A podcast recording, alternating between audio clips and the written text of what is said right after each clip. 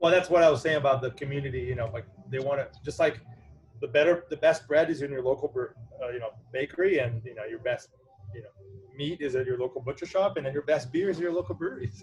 right. It is. It is. It's like uh, the neighborhood pub. Right. Exactly. Welcome to the Craft Beer Travel and Adventure Podcast with Living a Stout Life. This is where we sit down with creative thinkers, on the road adventurers, and craft beer lovers. Your hosts, Ken and April, live, work, and travel in a 24 foot RV in search of inspiring stories around a great beer. It was a joke You can't start with a joke if you don't have a joke. And you do not have good jokes, so don't start with a joke. I don't have jokes. How about if I start with this then? I can say, Welcome to the second in our series of podcasts where we've partnered up with Malteurop Malting Company and we're highlighting some amazing craft breweries for the upcoming American Craft Beer Week. Do you know when that is? That would be in May, like the 10th through the 16th. Good job. So yeah, I got cheat sheets, so it helps that I have cheat sheets. But then, like I said, this is the second in our series. So if you're interested in the first in our series, that was with Schoolhouse Brewing in Marietta, Georgia, outside of Atlanta. So check them out too, because they're awesome. Um, full disclosure, we haven't been to Schoolhouse yet, but we have some really close friends, our BFFs. We'll see who gets that and laughs. or who sends went, us a death threat. Who went who went to schoolhouse?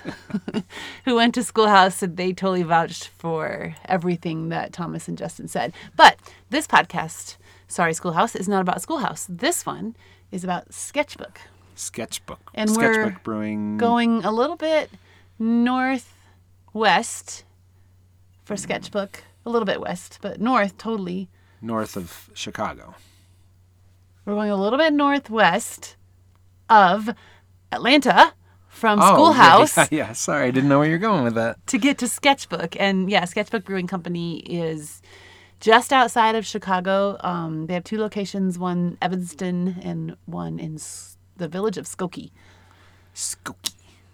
But yeah, cool. I love it's, that it's a village right outside Chicago. Right. There's a village. It's a village. We're talking to Caesar Moran, him and his um, partners uh, wanted to not get lost in the brewery scene of Chicago, so that's why they had initially opened up just north of Chicago. Yeah, and it, it looks like a pretty cool um, location from what I can tell. You know, I mean, obviously, like we said, the cool thing with the these Malteurop interviews that we're doing is that, well, kind of cool, kind of not. is that not cool, but it's cool. I get it. We get to meet all these cool brewers and breweries and brewery owners, but we haven't been there yet. So I guess in a way that's kind of cool because it adds some more breweries to our hit list of places we want to go. But it's not cool because we have yet to be able to be there, boots on the ground, and really experiencing it. But we've met some great people, and so, so I like, think I think it is going to make it I love that because then I feel this connection already with these places that I, and the people we're talking to. So I, I just want to be there. So for now, yes. So now it's like for now, stealing words from stealing words from Christian from Lazarus Brewing in Austin when he said this one time, it makes me think of it. So we're just going to be talking across the aisles and be friends across the aisle until we can actually meet up in person. So that's how go. that is. Yeah. So yeah. So this interview is all about sketchbook brewing Mm-hmm. Why was it called Sketchbook? Okay, so we, funny enough, I'm just going to spill the beans and be transparent here. We forgot to ask that during the podcast. We didn't actually ask Caesar that, but we did ask him later, and he said it's because they always walk around with these little sketchbooks of the things that they want to do with their brewery and everything, and that's been from like day one when they first started building out. So even today he said we still have these little sketchbooks of the things that we want to do because they haven't stopped yet. They're still going to keep going so. This doesn't really give anything away but do you also know where their favorite places are besides breweries? Hardware stores. Hardware stores. Because he gets to fix everything and all that so I just love that idea of it too, where he mentioned calls out like hardware stores and all the things that they do to create this um, community space. And um, what a we're uh, we're just giving away all kinds of stuff, so we're gonna let everybody else talk about. We're gonna let Caesar talk about sketchbook brewing. How about that? I think so. Yeah. Yeah. Oh, but you know what was funny is the very first question on the podcast is actually Caesar asking us a question. Oh, where are you at now? Are you in your Yeah. RV? He's so excited for her travels. It was kind of cool. he He's like, that. you guys are living the dream. And Yeah. It's like, well, okay, yeah, we. And funny enough, though, I mean, when we interviewed him, we were sitting outside of Sedona, so that was pretty cool. Sedona, Arizona is a beautiful place. If you haven't been there, highly recommend it. But uh, Right now, though, we're sitting um, in a driveway in our parents' house Denver. in Denver, and it's snowing. So we've definitely changed um, weather and locations. but that's okay. That's the joy of living in an RV. and by the time you're listening to this, We'll still be in Denver. you'll probably still we'll probably still be in Denver. So there you go, Caesar. You're all updated on where we're at. So Caesar knows where we're at, but nobody knows where Caesar's at except well they do know where the where Sketchbook is at, but uh, they don't know the story yet. So I think we should probably just turn it over to Caesar and let's roll with it. We should. All right. Here's Caesar. Yeah. So are you? So let me ask you a question. Are you in, in your RV right now? We are. We are. Yes. I mean, you guys, you guys are living the dream. Right? I'm sure everybody. We're in our traveling studio um, outside Sedona, Arizona. Okay, so basically, what we start with is just how about you tell us your story? Like, how did the brewery get started? The brewery story, basically, is what we want to know. Give us about. your name, your brewery name, and how you got going. Yeah, so uh, um, I'm Caesar Marin, um, and I'm one of the two uh, principals at Sketchbook Brewing Company here in. Uh, we started in Evanston, Illinois, and uh, we, we now have a second location in Skokie, which is only three and a half, four miles away from the uh, from the first location. Um, so yeah, we started out about six, almost seven years ago now. Uh, just a group of home brewers that you know just were sort of, sort of like avid about brewing uh, all sorts of styles of beer to to the specification and maybe going a little off to the side once in a while. Um, and uh, I was um, before brewing uh, or you know starting a brewery, I was a software engineer uh, for a company. I was remote work. I used to work remotely, and then we had uh, we had our first kid, who's 11 years old now, almost 12, um, and uh, continued to be a remote worker. And uh, that's what allowed me to actually you know tend to the beer, if, if I, you know, for uh, lack of a better term, uh, where I would brew on a Saturday at home, and then you know I always was on point, like every day checking things, just like we have to do in a brewery. Um, and uh, you know, at one point I decided, like, well, I'm just kind of sick of the, you know, I guess the corporate world, as most of us, most of us will, will say that. Right, right. and uh, um, and uh, just hooked up with a couple of uh, other home brewers from my homebrew club that uh, you know were great brewers and had more time in their hand and could do a little sweat equity, and found a little location in Evanston, li- literally a tiny location. It was like 1,600 square feet, Oh, wow. 1,800 square feet of brewery space. Uh, there was no tap room back in 2014. Uh, we uh, we basically would roll a um, uh, a mobile bar with six taps uh, from the wall, and you know, and this was also in the alley. That's why you know you will. I'll tell you the name of a couple of the beers that that that, that will kind of connect the dots. So people had to come through the alley, find a door in the alley, uh, go into a building that was shared with three other tenants, um, and uh, uh, and then find us, you know, either brewing or on Thursdays, Fridays, Saturday, and Sundays. We were open for a few hours for growler fills only. We were able to get a license from Evanston at the time um, to allow us to only give two ounce tasters for free. Couldn't charge for them, and then sell growlers. No glasses, you know, no seating, nothing like that. Um, I'll pause for a moment because Evanston has a rich history of, you know, temper the temperance movement because it was really? basically the seat of the temperance. Uh, where yeah, yeah, uh, and uh, you know, your your listeners can can find a lot more by just typing Evanston, Illinois, and temperance. Uh, there's a brewery also called Temperance, but uh, but it was also dry until much uh, much of the 1970s when uh, one the first liquor store opened up, and then there was one liquor license was was given to the very first to a hotel, so they could serve a glass of wine. Uh, I don't think beer was even on the on the on the on the language there with a meal, and the meal had to be served first. Uh, what I what I heard from from people that know a lot of this history, because I'm not from Evanston originally, uh, was that uh, that particular deal or the way that license was given to this uh, hotel was that it had to be uh, a glass of wine could only be served if a person ordered a full meal. So then they started being smart and moving French fries to the entree part of the menu. but you know, I mean, long, long, long time ago, obviously things changed a lot. We were we were one of the four breweries. Two of them were brew pubs and two breweries in Evanston, um, which is not a lot for a town of like you know over eighty thousand people with a large university, which is Northwestern, Oh yeah. uh, right on the border of, of Chicago. So you know, almost any other place you go in the country, there would be probably you know fifteen breweries. yeah easy. Um, one of the reasons is because it's you know kind of kind of intense to get a license, kind of intends to to go through all of the uh, you know all of the legalese to to be able to sell a bomber at the time when bombers were were popular. We couldn't do that either uh, without asking the council to write a new ordinance to allow sketchbook you know only to sell bombers. but all in all, they they uh, they in Evanston they were they were uh, very friendly and very helpful to us. It was just kind of like what you know some some things would take like two three months to to resolve. Um, we you know, both my partner Sean Decker and I um, were the ones brewing for two years while we still had our, our day job, uh, or I did. You know, he still has a day job, um, and uh, it was basically like you know, starting at 5:30 in the morning, starting the batch. Would come in at 8:30.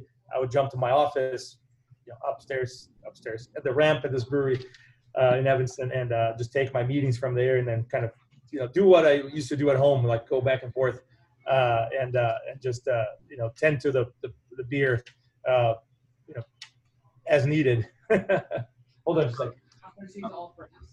Yeah, yeah, yeah. Um, and uh, and then I decided to you know at the time it was kind of it was what now end of 2015.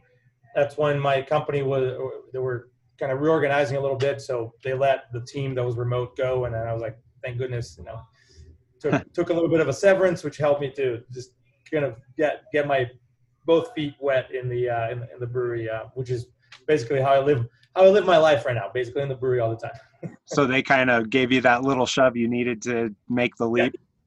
Had you Exactly. known, had you known that you were going to make the leap into like full time brewing, or that well, was I, I was already doing that because, but uh, you know, and I don't, I don't think this is a story that is that unique to us. I've seen other breweries, including their names, that that are very much like you know, like well, you know, we brew it at night, or you know, it's a Monday, you know, Monday, whatever. Um, so you know, I was I was there basically Saturdays and Sundays, and and and, and until eleven o'clock at night, and um, but uh, I hope. Um, well, if they do, it doesn't matter to like any of my previous coworkers. The reality is, I was probably working more like five hours in my other job instead of eight. but it was one of those things that you know if, you probably know this because you also work from home in some ways. You end up working all the time. There's no, you know, there's there's that blur between like you know, am I working, am I not? Uh, so no, it, it was a little bit forced uh, upon me, if you will, but uh, but also it was a, a good thing because I needed to give the, the attention that, that the brewery, the business needed, and it was right around that time when we decided to, you know, get a few more tanks uh, and uh, and start, you know, looking at distribution um, uh, with a distributor to help us move product, and and and, and then we got a tap room space uh, on the on the retail side. So now we would have a we had a front to the business uh, in Evanston um, so people wouldn't have to come to the alley anymore. And, uh, and it was a 20 seat little tiny tap room that we built with uh, mostly recycled uh, wood from from you know old homes from the area. So uh, it's super cute, still there.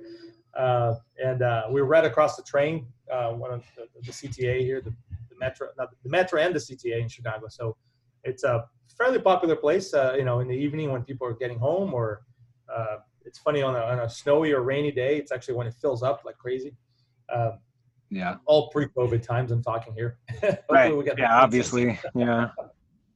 Um, and then it was, uh, you know, was was around uh, the end of 16 or so that we realized that we, you know, we had no place, no way to grow unless we found another space with uh, with enough uh, enough, you know, square footage.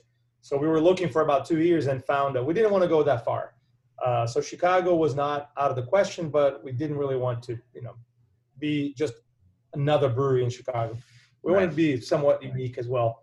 Uh, so we talked to the village of Skokie, where I am right now, and uh, they were super excited of, you know, we, we had proven our concept. We had been in Evanston for a few years already, and most of the people in the village hall had been to our tap room, and uh, they were super excited to, and helped us tremendously through, you know tenant improvements and whatnot uh, that kind of help uh, to get you know our space all worked. Uh, and, and we now we have a so we started with a seven barrel brew house making um, I think if I I'll say if so correct I think it was about 400 barrels the first year and then 800 the second year and then 1600 the third and fourth and then we were contract brewing.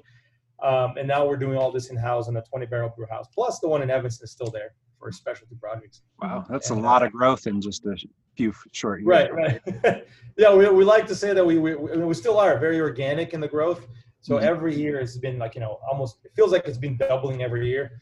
Um, our I mentioned our 20 20 seater tap room in Evanston. We ran that for two and a half years until we then expanded that tap room to 100 seats, and then the one in Skokie now has 280. You know, basically 280 person uh, tap room. So Someone's happy. And somebody there is very excited that you're in Skokie. well, and then, and then one one of the, I mean, you know, one of the things that happened is like obviously we had all this project uh, running uh, going for the expansion in, in late you know late 19 uh, with our equipment in order and and 2020 January our equipment was ready to be shipped and then Oh. boom right and, and then the but we there was no turning back there was absolutely no turning back in fact um, in some ways uh, the uh, the whole COVID situation uh, made uh, you know I can speak for myself made me accelerate that and go like you know I need this done now you know like we're I was here daily every day um, pushing the contractors to get things done as efficiently and fast as possible because I just wanted I don't know either, I didn't know what was going to happen so either let's finish you know in a month or and Yeah. we uh, we were able to we broke ground um, you know we broke the concrete here we didn't have to do that ton of work but we you know we, there was a lot of concrete work that had to be done that was uh, they cut the concrete in Jan- late January and then we brewed our first batch in June of 2000 Wow. so it was pretty really quick turn. uh, I'm a maybe it's my previous job. I don't know. I think it's just myself, but uh, I'm I'm crazy about efficiency. So if I'm not doing something all the time, uh, Okay. So what did what what did that look like for you? I mean, opening up during this whole COVID situation. I mean, did, did you did it push you in directions you didn't intend to go, and you know how did Um, things kind of fall into place? yeah, it, it was it was scary. You know, I mean, it was one of those things that we Yeah. you know I I did, and I know my partner did too. We we thought like you know if we hadn't already had all this, you know, the, the lease signed and, and rent starting you know starting to pay rent in April of 2020. Um, we would probably say no let's can the project right until later. Uh, but we were so entrenched in it that um, that we you know it was was kind of a scary thing like kind of like you know driving in a i guess in a foggy night or you don't really know what's in front of you. Uh, you just hope for the best. Yeah. um, uh, i think a couple things that helped was uh, was a, a you know a lot of help from the village. You know not only they helped with with um, the construction cost uh, which was all to the to the building because we're making the building a lot better and it's part of the, the downtown area. Uh, Okay. but just knowing that they were so, you know, behind the project that uh, I, at least I felt the whole time that you know they're, they're not going to let this fail. You know, if, if it's if it's a question of time, which which it is with with the pandemic, um, and they they've they've come across uh, all of that, so they've been super helpful in in, in terms of you know, getting things, getting getting from from getting our certificate of occupancy to start brewing in, in, in June to the tap room opening to you know to renting they rented food trucks for the restaurants in, in the area. Just Oh, basically gave them gave them the food truck to use here at the brewery which helped them the restaurants and helped us to attract more people in here with zero cost you know to them and to us. Um, now did it take us in different directions? Um, and it's also pretty typical. Um, for other breweries it took us in a lot more packaging than than we were anticipating before Right. um, because all of a sudden our, our volume in the tap room, which was all you know draft beer drunk on site, uh, was near zero, right? Um, And uh, so we we we had to you know, basically be more efficient in packaging and ru- hunt for more cans out there because cans are another issue. Uh, yeah, that's probably still an issue right now. It sounds like everybody's still. Still is an issue, yeah. Um, and uh, but uh, you know, it's uh, yeah. I think I think it, it it would have been possibly worse if we were in in the same small location in Evanston because we didn't have a spot to put in, you know, fifty thousand cans. When I find some, you know, I purchase all of them. Right. now we have the space to put put in here. So. Right. You couldn't fill your tap room with people, so you filled it with cans. so Totally can, yeah, yeah. Uh, we uh, one, one of the things that's very unique about Sketchbook as well is uh, we have a uh, we started out calling ourselves a community supported brewery for many reasons. One is we wanted to put a brewery in a place where it was part of the community, not just a brewery somewhere you know ten miles from downtown. Um, so we were you know in the small place in Evanston. That was the whole reason, to, almost like a, a small cafe, if you will, uh, or coffee shop. And uh, um, so we started out in 2014 with a, uh, a CSB or community supported brewery program. So people would could only fill growlers at the time. So people would actually purchase, you know, a six month membership or a 12 month membership, one or two growler fills a month, and we would get we would get the cash infusion right away. And then they felt like they are part of the part of the whole process, part of the brewery, uh, and uh, you know, participating in any and most of the events that we had um, had first dibs on all the beer that we made. And that program started with about 120 to 150 people in, in uh, at the beginning in, in, four, in 2014. And now we have over 600 people. wow. Um, and so we, we, we, we always kept, kept growing that. So that's one of the things that actually, um, during the pandemic, uh, the beginning of the shutdown here in Illinois, which was, well, the first shutdown, I should say, which was Mhm. right around March, April, um, you know, people were home. Uh, I, I like to say that every day was a Friday. Yeah, right. so we, we were just selling, you know, we actually sold dollar amount, we sold more than we were selling before uh, in beer to go, you know, because we had packaged products, we had the growler and the growler program. Uh, it was kind of fun, fantastic to see some people just like, you know, once in a while we'd get an order for 10 or 12 growlers and, you know, Wow. it scratched my head and we were doing some deliveries at the time um, scratching my head and go like you know do they know that growlers are not supposed to you know stick around for more than a day or two oh yeah you know, they're Oh, just yeah. giving it to neighbors so Oh, okay. basically these people were just ordering 10 or 12 as a drop point and then you know they're handing out to the neighbors because a few weeks later we'd get a similar order for an address two houses down so they're kind of like swapping Okay. so it's kind of like you know one of those things that kind of brought people together more than than maybe otherwise in some ways. So along Yeah. those lines, um, because one of the questions we wanted to ask you too is like, and you've already pretty much answered that, is COVID has been a challenge. Definitely one of the easiest words to use, just like a challenge. And you've found ways to look at it more of a positive impact. What other impacts have you seen from COVID via like a positive way? I mean, what I think a big one was was you know we are we as a small local business were already you know kind of taking advantage but uh, doing well because people want to be more part of the local community, right? Per, you know, Oh, shopping local, experiencing local, you know, and uh, this just got you know much bigger. I mean, it exacerbated uh, that local, the, you know, uh, sort of nature to it. So we we started seeing a lot more, uh, a lot more people. Uh, just spending their dollars, you know, in our in our in our spot as opposed to to uh, going to a uh, store or, or buying their beer at the grocery store. I mean, they did too because we noticed our increasing sales on, on the grocery store. Uh, but it was just a you know amounts you know that that we'd never seen before in terms of people walking out with a case or two or three case of beer. Some people doing that weekly. Wow. So, uh, uh, the um, as far as you know, one of the things that I that I that I hope it continues to happen uh, uh, year after year was some of the um, uh, antiquated beer laws that are around. Every state's a little different. We're not we're not allowed to ship beer to the consumer in Illinois. Uh, it's sort of like a protection to retailers in some ways. Um, that got relaxed, and hopefully, you know, we're our our Brewers Guild is actually uh, fighting to make that into legislation, so we're able to do that.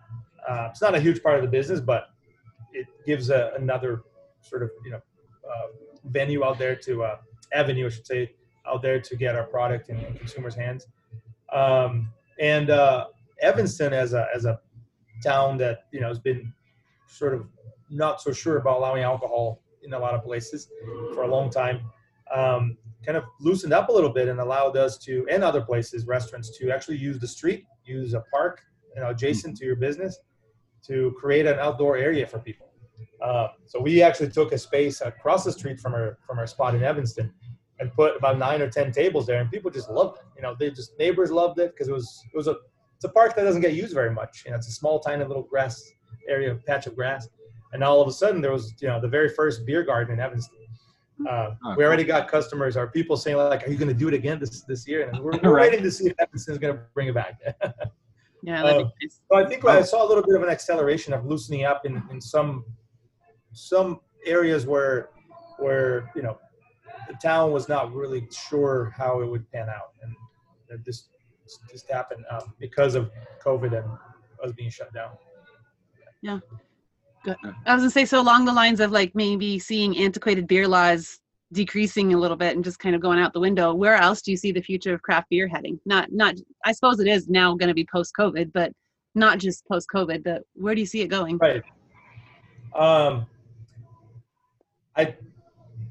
So that that's a hard question because I, I don't you know part of me thinks that it's not going to change much, but part of me is also like well there's going to be more of this local uh, people people uh, consumers really trying to give back to who stuck around who uh, those places that were were responsible. Mhm. uh, we get a lot of feedback on that too that we were responsible. We shut down when we felt we should shut down. Uh, we opened with even you know uh, more i wouldn't say restrictions but uh, but safer rules than than, than than than even put out there by by uh, by the cdc just spacing and you know airflow and all that. Um, so i think that's going to be a big a big deal. Uh, um, and uh, you know, I, I don't think we're out of the weeds yet. I mean, I think there's a lot of lot of places out there that have been hurting uh, a lot, and uh, uh, you know, they've been spending the dollars that they got from the government, including us, Mhm. Mhm. um, and uh, and you know, we're hopeful now that things are starting to get back to, to normal. But uh, but uh, there's there's a I think there's a lot of debt out there that some places are that, that hung out until now may not be able to hang out for much longer. Um, and with that, I think that's going to also changed people's percep- perception of like, oh, you know, we had I don't know, just throw a number there, like we had 100 breweries around us, now there's only 80.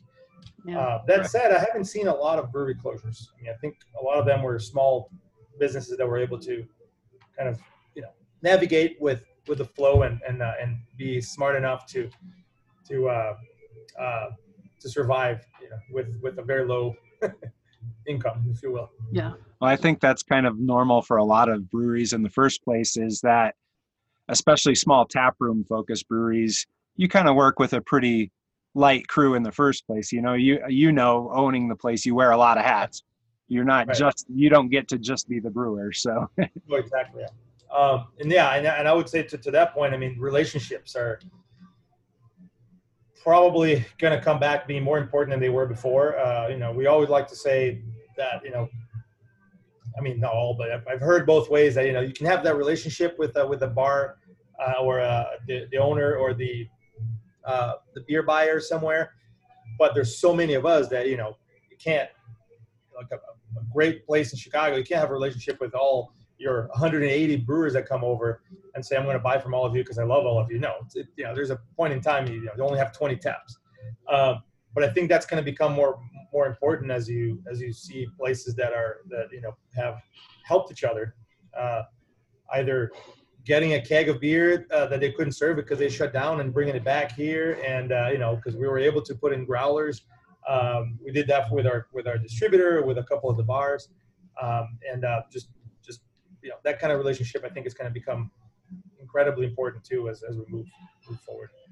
do you see that same like strengthening the relationship idea carrying over to like your brewery in relation to other breweries around the area too that maybe there's a even stronger tie and and being you know you're always competitive but you're still the brewing community seems to work together a lot. And then along those same lines also with like your suppliers and the people you work with do you see those relationships all the, those need, are going to be even stronger now coming out of something like this that brought everybody together I think so. Um, and you're right. I mean, that is was already very strong. Um, you know, and I'm, I'm sure it cha- it's different in, in, in every every state, but uh, but uh, I haven't seen it the other way, other way. I haven't I haven't seen any place uh, or talked to any brewery that said, oh, you know, we're we're competitors. We don't like that other brewery. Um, Right. Uh, so we we and in, here in the Chicagoland, we've been pretty tight already with you know just sharing resources or uh, one of the best stories that I've heard is like you know a brewery that lost one of their brewers uh, all of a sudden, and then two other breweries just kind of lent a hand by giving an employee to go continue brewing at their brewery until they found somebody else. I mean Wow. that that's kind of like unheard of, right? I mean it's Yeah. a little different than giving a bag of grain. You're like, oh, you need a bag of grain or 11 pounds of hops. There you go. Oh, this is Oh. like you know sending a resource thing.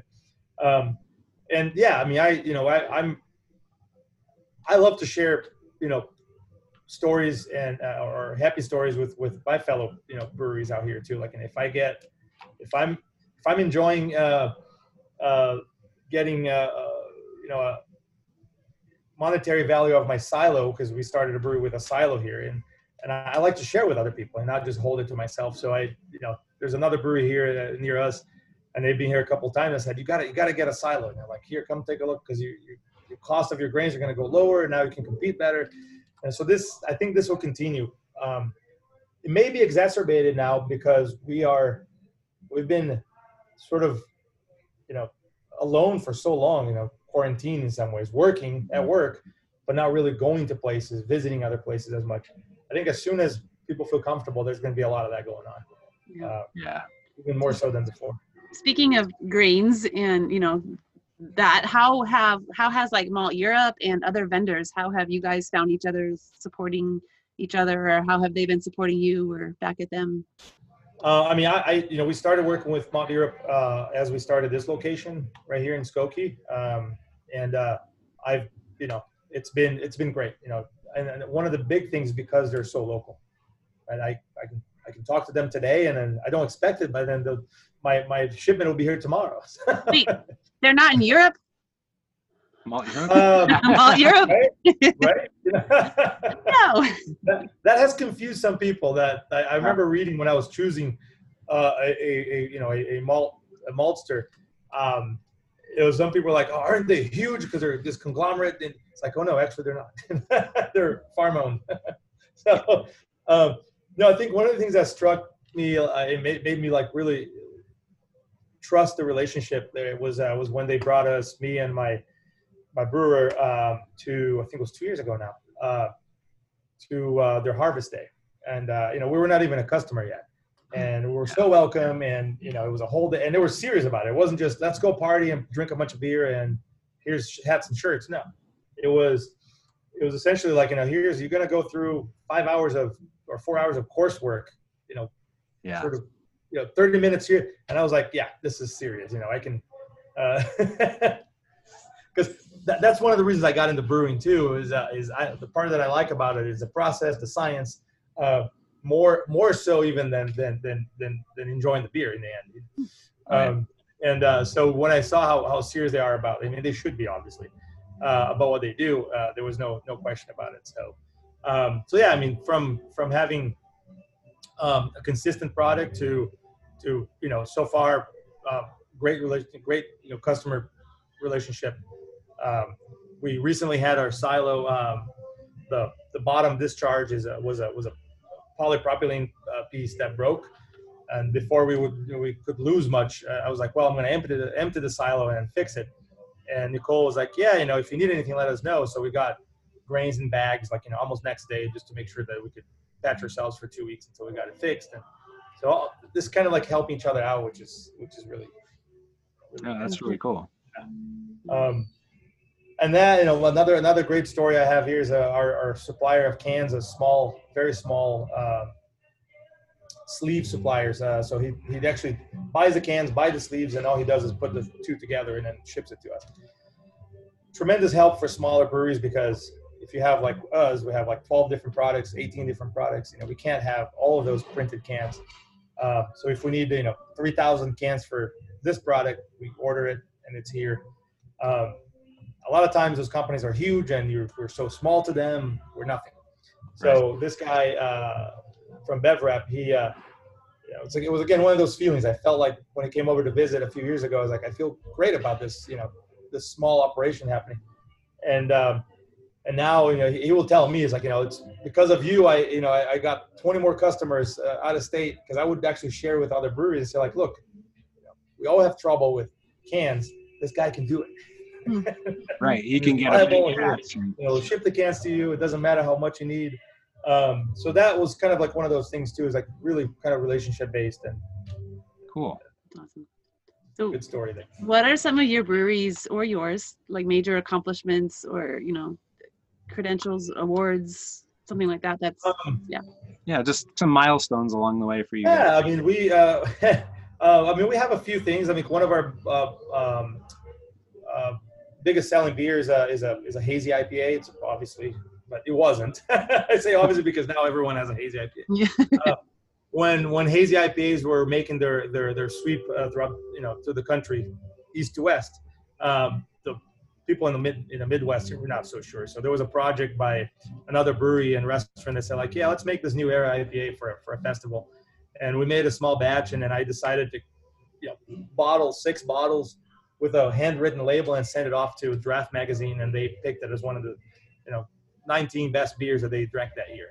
Um, which kind of jumped jumped us to making it, you know, full blown, uh, you know, at least for our size, uh, production, and it's been it's been you know our number one uh, alongside our, our, our West Coast IPA, uh, which is more typical IPA uh, for good four years now, uh, and it you know there's no doesn't seem to be any end in sight, so people love it. It's like an easy five percent, you know, very very fruity, not not hoppy or not bitter like like supposed to be. Um, so that's one of them. Uh, you know, we uh, we send things here and there. We don't do. We haven't done a lot of big, you know, GABF kind of competitions uh, very much. I I am a judge. Uh, I haven't judged much, but I'm a, a beer judge, and uh, and you know, it's just one of those things that there's a love and hate relationship with with judging because right now, you know, there's what 400, 500 different you know entries on on an IPA category, yeah. and it's so hard. You know, it's one of those things that you, all of them are great, and the, the difference between like maybe it was the first one or the last one that the judges, you know, there's there's some merit to that too, but um, it's it's really diff- difficult to to be uh, objective. Yeah, to get it down to three, the three best out of four or five hundred is a tough score. yeah, there's all that palate fatigue. You know, I I, I judge uh, I judge at FoBAB as well, and it's just like you know by the time you're you're done with like three or four of those really big stouts, it's like I don't even know what's going on anymore. Yeah. so it's almost like the one with the most stuff in it wins because Right. go up in your face. yeah. Um, It's complexity. we, you know, we got we got a few, uh, and then we have a few other beers that you know, like some of our Belgian beers, we do we mostly for the tap room, but we do a uh, a triple, a a, um, uh, a Belgian double, uh, and a black saison. So some of those got some pretty high scores on, on again Draft Magazine and, and, and the Beer Connoisseur or the Wine Connoisseur that judges beers. Right. uh, yeah, so you know, hu- humble in many ways. We like to we like to keep our community supported, sort of like nature, and and it's it's what sells the most in the tap room that we we, we give more more more points to. You know, if our customers love it, we're gonna keep doing it. What so what is your brewery basically known for? When people think of sketchbook, what do they generally think of? Um, Orange Door. Orange is our- Door? which is our IPA. Okay. Okay. Um, it was also the named after the door in the alley. Love it. That's awesome. And I knew there had to be a reason Yeah. for that name. well, we have, well, like I said, we have a lot of names. Back alley is another beer, and then no parking because we couldn't allow anybody to park in the alley. We had to be the business, um, according to the village. So we have a few others that uh, that uh, kind of are, are you know, kind of show our lo- locale, if you will. Uh, but yeah, Orange Door is is uh, you know known by people that know us here pretty well, um, and Insufficient Clearance, which is our, our uh, hazy IPA. Um, and uh, but I think most uh, mostly is is the fact that they come over here and they know there's something new every couple weeks, and we like to always either bring something back or and it's not all a plethora of hazy IPAs or you know like only a bunch of double dry hop IPAs. I mean, we our menu of IPAs is basically two or three, and the other 15 beers are you know you're going to always find you're going to find one or two lagers, you're going to find two or three uh, Belgians, you're going to find a couple of dark beers. Um, I love historic beers, so we make a Grodziskie uh, in the summer. Oh, cool. Uh, that was in terms of merit uh, or, or accolades. That was one thing that kind of jumped me, got me jump started on the on the on the brewing in, in 2014. Was uh, I, I won the Sam Adams uh, contest, the uh, the uh, long shot back then, Okay. with that Grodziska recipe, uh, which Really? is smoked Polish beer at about 3.8 percent. Can you tell us more about the contest?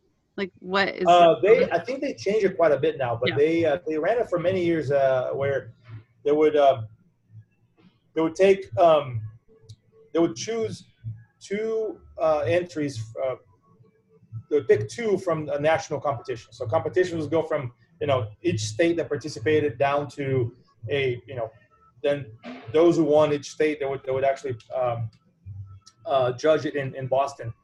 Um, uh, and uh, and then they would pick two winners from basically nat- nationally, and then one from a, an internal competition that they did with their employees. Okay. So And this- then the this is for Yeah. homebrewers. This is for homebrewers, correct? yes, it was a na- it was more of a national kind of homebrew competition. Right. Then they would take they would they would- build a six pack two uh, two beers from each of the national winners, and then two beers from the internal employee winner. So you know, and then the four pack, if you if you Google it, uh, you know, long shot 2013 or 14, you'll see my picture on the one of the three with the picture my on the bottle and the picture on the on the four pack.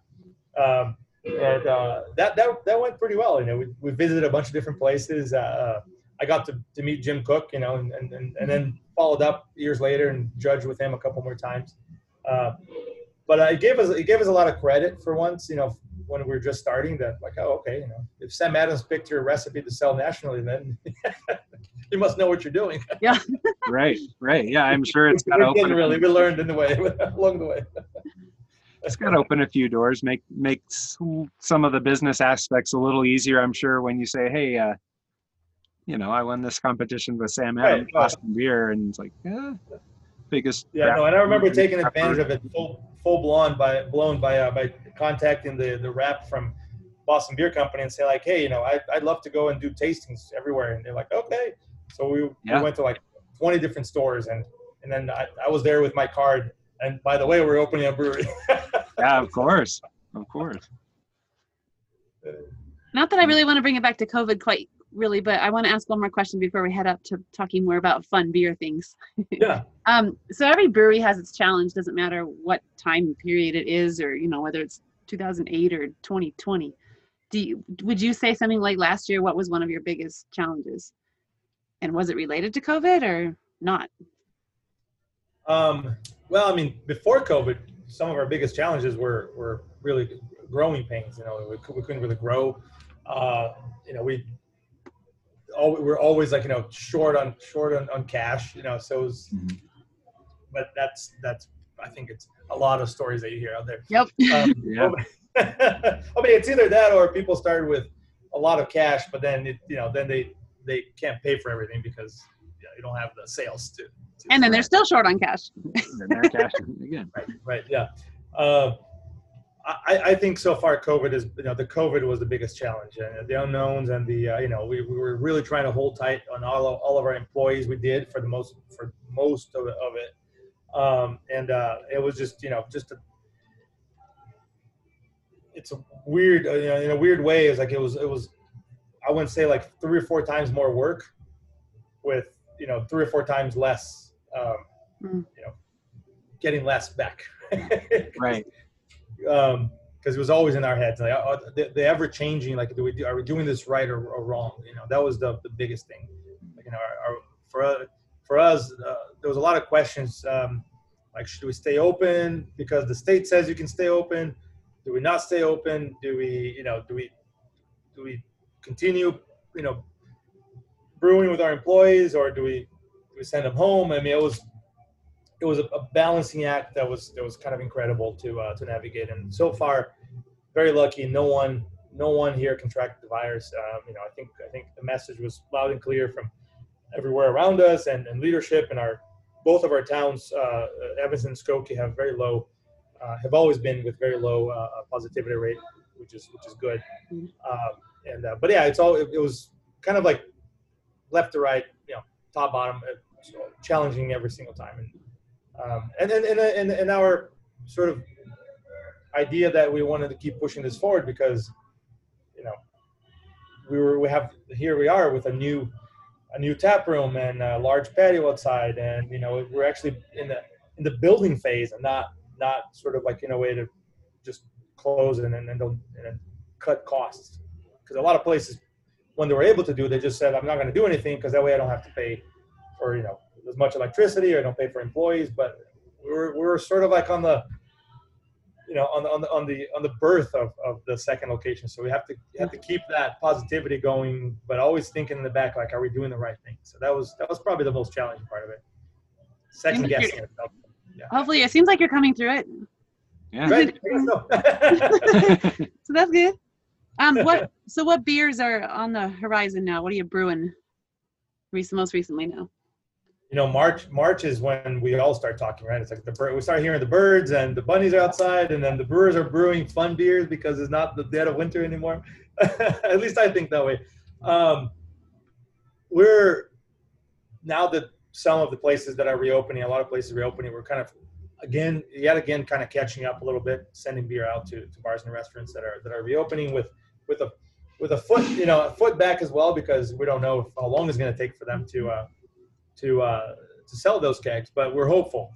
Um, and then, kind of, you know, we're seeing a lot more people coming out of the tap room. Um, we're still six feet apart and all that, but uh, you know, we're we're seeing a lot more volume, which is which is very welcoming. And then just all of a sudden, go like, yeah, we need more beer, we need more variety. Um, and uh, uh, so I got like what we get. We got I got a, a Schwartz beer in the in the on the schedule. Uh, Nice. two um, two different uh, you know the, the one the beer you see on, on my poster on the on the background is our double hazy uh, that we do with uh, you know with one rotating hop every time. So we're we're working with uh with Lotus uh, hops the next next version. So that's that's going to be fun and uh, exciting. And a couple of sour beers uh, uh, fruit yet to be named. I don't know yet. I like to go I like to go find something that you know it, it's uh, it's it's the right time of the year for it. For it. Right. Um, so we're gonna we're gonna put out a couple of uh, sour uh, fruited beers out there soon. Um, a couple of Belgians. We have our triple and our, our double kind of already in rotation, but we're gonna we're gonna bring it back up. Um, we have a there's a company really close to us that works with um, uh, fermentation, but not the one you can imbibe in. They basically uh, ferment uh, uh, CO2 and, and, and, and sulfur and other gases into ethanol Okay. which is fantastic.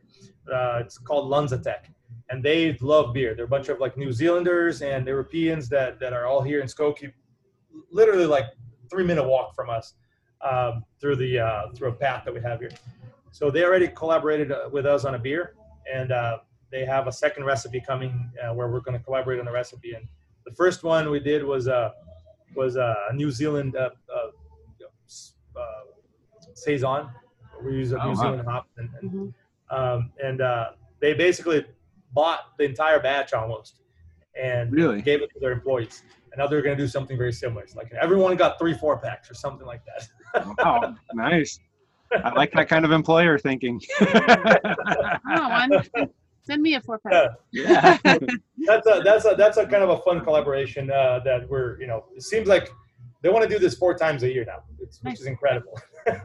We're in. No problem. Um, Are you gonna be brewing anything specifically for American Craft Beer Week, or do you know yet? Don't know yet, but uh, it's it's on. We're already thinking of you know of, of a Juneteenth project, and it would be a beer for that. And uh, yeah, we're pretty sure going to brew a couple of different beers for for craft, you know, American Craft Beer, Beer Week. Uh, the whole idea of, of festivals have been so like you know we don't know, I know. Right. we don't know, we don't know what, what's going to be. Um, in some ways, the Chicago area had so many festivals that were some great and some were just manufactured because you know these Yeah. companies wanted to have a festival Right. and charge Right. for a ticket. So I'm kind of glad that we, we're kind of going to baseline it again and, and wipe out maybe some of the ones that were not very good. Kind of like reset the festival palette. but the reason I, exactly, but the reason I bring that up is because we do have a couple of really large um, uh, and known festivals here. Uh, Beer Under Glass, which is usually at the end of of American Craft Beer Week here, or around the same time, uh, and that drives a lot of you know a lot of what this kind of innovation helps. So it's not only in the tap room. Um, and we in the past we really didn't have enough room to to invite you know more than the people we, we could accommodate in our tap room. So now it's a different story. So it's it's all new to us, to be honest. You know, now we could say, well, we can have a, a band playing outside and for three days or for four days and have 500 people here. Before it was just like, you know, 30, 40 people. Basically our, our block, our locals in Evanston filled up the place all the time. Um, so that's going to be, it's going to be a little different. Yeah. Depending on, again, depending on how, how safe it is and how well vaccinated the population is.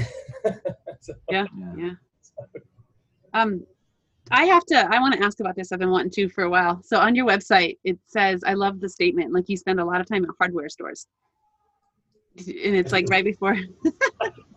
Both my, my business partner and I, uh, um, I guess it's the, the idea. I mean, the, the, the, thing I mentioned before, I don't, I always like to be doing something. So I'm, if I'm not doing something at home, uh, you know, I have to be doing something here, fixing or making something or, you know, whatever. We, we, we made all of our tables and we, my dad and I built the, the bar and the tap room here now in Skokie, which is not small. It's a really large bar. we yeah. just built all of it. Um, uh, and that that's that's why this this is mentioned in there. Like we're always at you know we're always at the. Uh, I mean, I think I, I just pulled this out of my pocket. It's a screw because I need to go to the hardware store today to get a lock nut for the canning line. Um, I think it comes with the business too. Um, you know, we I feel like I need to know how everything works so I can fix when something breaks so we're not down and my employees are just stuck in on you know don't know what to do and the hours are ticking so. I, I just like that transparency there and how that was a piece of like the brewery story um, along with you know the beer's art beer's community too i just mm-hmm. the, the, way that all came right. together and then you also mentioned like the farmers and um, yeah so it's just a great piece of another thing that i think your brewery is totally known for yeah, yeah. No, that's that, that that's a that's a fun it's a fun fun pro fun part of it. It's a project. I think it continues to be a project. My if you were to talk to my my business partner, I mean, a, a couple years ago, he, or even, even now, he might say like you know, the, the brewery was for him when I invited him to start the business with me. It was a it was like for him it was an art project. Mm-hmm. For me, it was I already wanted to transition into something else, you know, to be part of be my career. Mm-hmm. For him, it was like you know I, this is an art project where he, he still he always has ideas of like you know, install, art installations in the brewery, and and his wife is a is a painter, so like you know. We went up, up there the other day, installed all the lights, and put uh, you know a big logo that she drew by hand. Uh, so that you know it still is for them a big part of it is, is kind of that, that makers kind of kind of thing. Yeah. Love it. Yeah, that's cool. Okay, we got two more, and they're fun. You ready? All right. All right so, what's your favorite beer style and why? Just style. Don't pick one. Belgian beers. Belgian? You can call that style. Yeah. yeah. They kind of um, carve their own little niche. Yes, and uh, I guess and it kind of goes with the with the, the other question uh, that you might. Well, I'm anticipating your question. Yes, you are. If I were, if I were a beer, um, reading your email. yeah, that's good. Because so many people um, send emails they don't read anything. So yeah. So if, if, if your uh, favorite beer style is Belgian, the, the love the question that we love to ask and people love to have ahead of time because it's a tough one is like if you were a beer what beer would you be yeah i'd, I'd be a belgian beer uh, because you know i i i I'd be different, you know, with, with the weather. I'd be different in the summer than in the winter. yeah. My fermentation profile would lend different flavors and characteristics. okay, so how do you act in the winter? I could be spicy sometime. I could be some other times. I like it. You got a little funky. nice. It's a good way to do that. Absolutely. Yeah. I'd be I'd be very I'd be very cuddly and warm in, in the winter, like more of a a big quad. Yeah. Big quad. I like that. So you describe yourself as more of a big quad than a big teddy bear. but on the, other hand, I, I, am from Brazil originally, so I love I love you know just tropical flavors, mm. fruit. You know, like yeah, it, it, was how I grew up. You know, just picking mangoes from a tree and eating it right there. You know, so so that you know, in this, so that's why I meant March, April, May. That's when I start thinking like, ooh, what can I get my hands on, and, and uh, bring bring some of those flavors uh, to, uh, you know, to to beer. yeah. That's that's great. So, being from Brazil, how long how long did you live in Brazil before you moved to the United States? Uh, I came to the U.S. when I was 18, so that that was oh, okay. 23, 24 years ago now. Yeah. Has that? Uh, do you think your background growing up in in Brazil and South America has influenced you a lot on how you approach your brewery and your brewing in the United States, or has it been much Yeah, influence? I think I, I think so, but uh, maybe not so much. Well, yes. Um, my my parents own a business there, so I grew up in a, in a business, so very much a small, independent, always doing everything. So that was the DIY, always at the hardware store. Mhm. Uh, that was growing up with my dad. You know, he still does a bunch of stuff all the uh, all the time. Um, and uh, and I think that independence, because you know, when I came here, it was just I the, la- the language barrier is so huge still. I came in for um, as an exchange student and, and and then you know for college, but there's still so much you know of that language barrier that um that I had to. I feel like I had to fend for myself all the time. Right? I didn't know who to call. There was no one to call. Mhm. There was no mom and dad to call because they didn't know how things worked here. Right. right So you learned it. I, I like Right. it. Yep. Same Resource. thing with the brewery. We just, we're gonna learn it. You know, what what we don't know, we'll learn. Yep.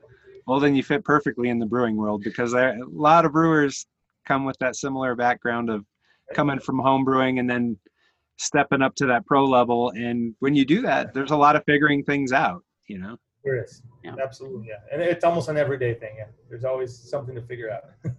Cool. Yeah. I think we're good. If you have anything else you want to add, or Well, that's what I was saying about the community. You know, like they want to just like the better, the best bread is in your local, uh, you know, bakery, and you know your best, you know, meat is at your local butcher shop, and then your best beer is at your local breweries. Right. It is. It is. It's like uh, the neighborhood pub. right. Exactly. All right. All right. Thank you guys. Yeah. Cheers. Bye. Bye. Take care, Caesar. on that ending when caesar was talking about well you just heard it because we're at the very end of it but he, when he was talking about like the best breads come from the local bakery or you know the best beers come from your local brewery and all that um, and it's totally true if, if if you stay kind of local you're going to get more of the best quality of things and oftentimes we seem to forget that in our rush to just get things done and we forget the whole process of it so while our big, you know, grocery stores and stuff like that are quite convenient, um, sometimes it's better to just slow down and wander into a farmer's market on a, you know, weekday morning or Saturday, Sunday and take time to smell the flowers that, to, you know, cliche, but it's totally true. Or wander into your brewery, your local brewery, wherever that may be, and just take the time to sip on a pint of beer and get to know the community just by watching the community.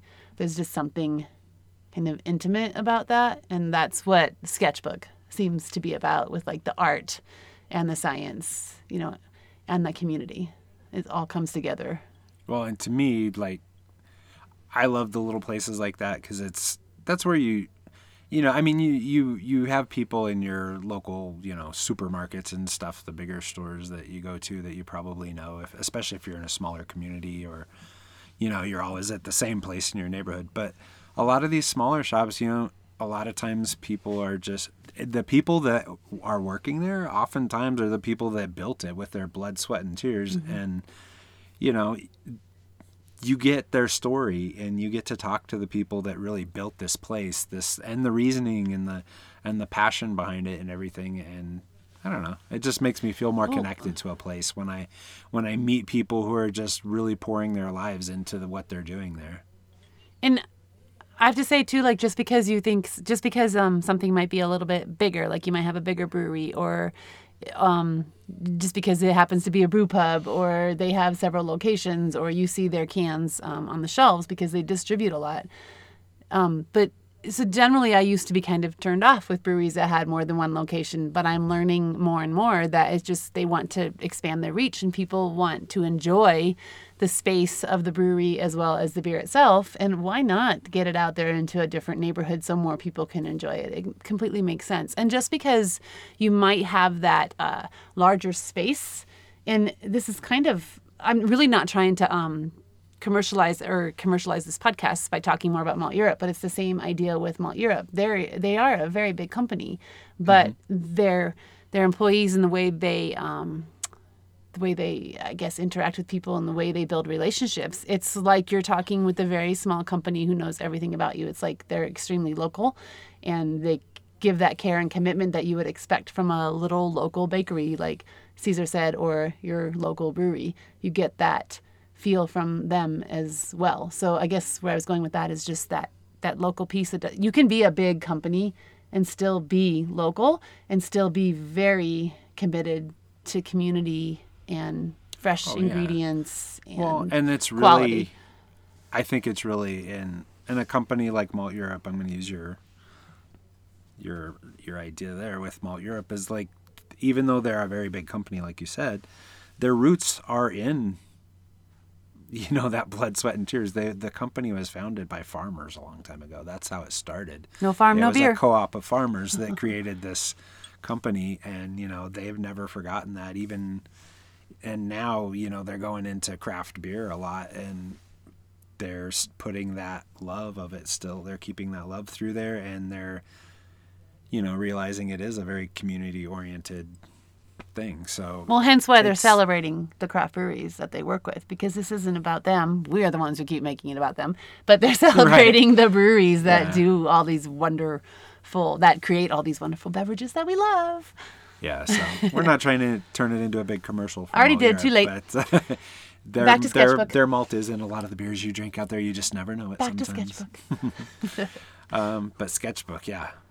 I mean, they're, you know, you you guys know from listening to the podcast, just talking with Caesar for you know almost an hour there.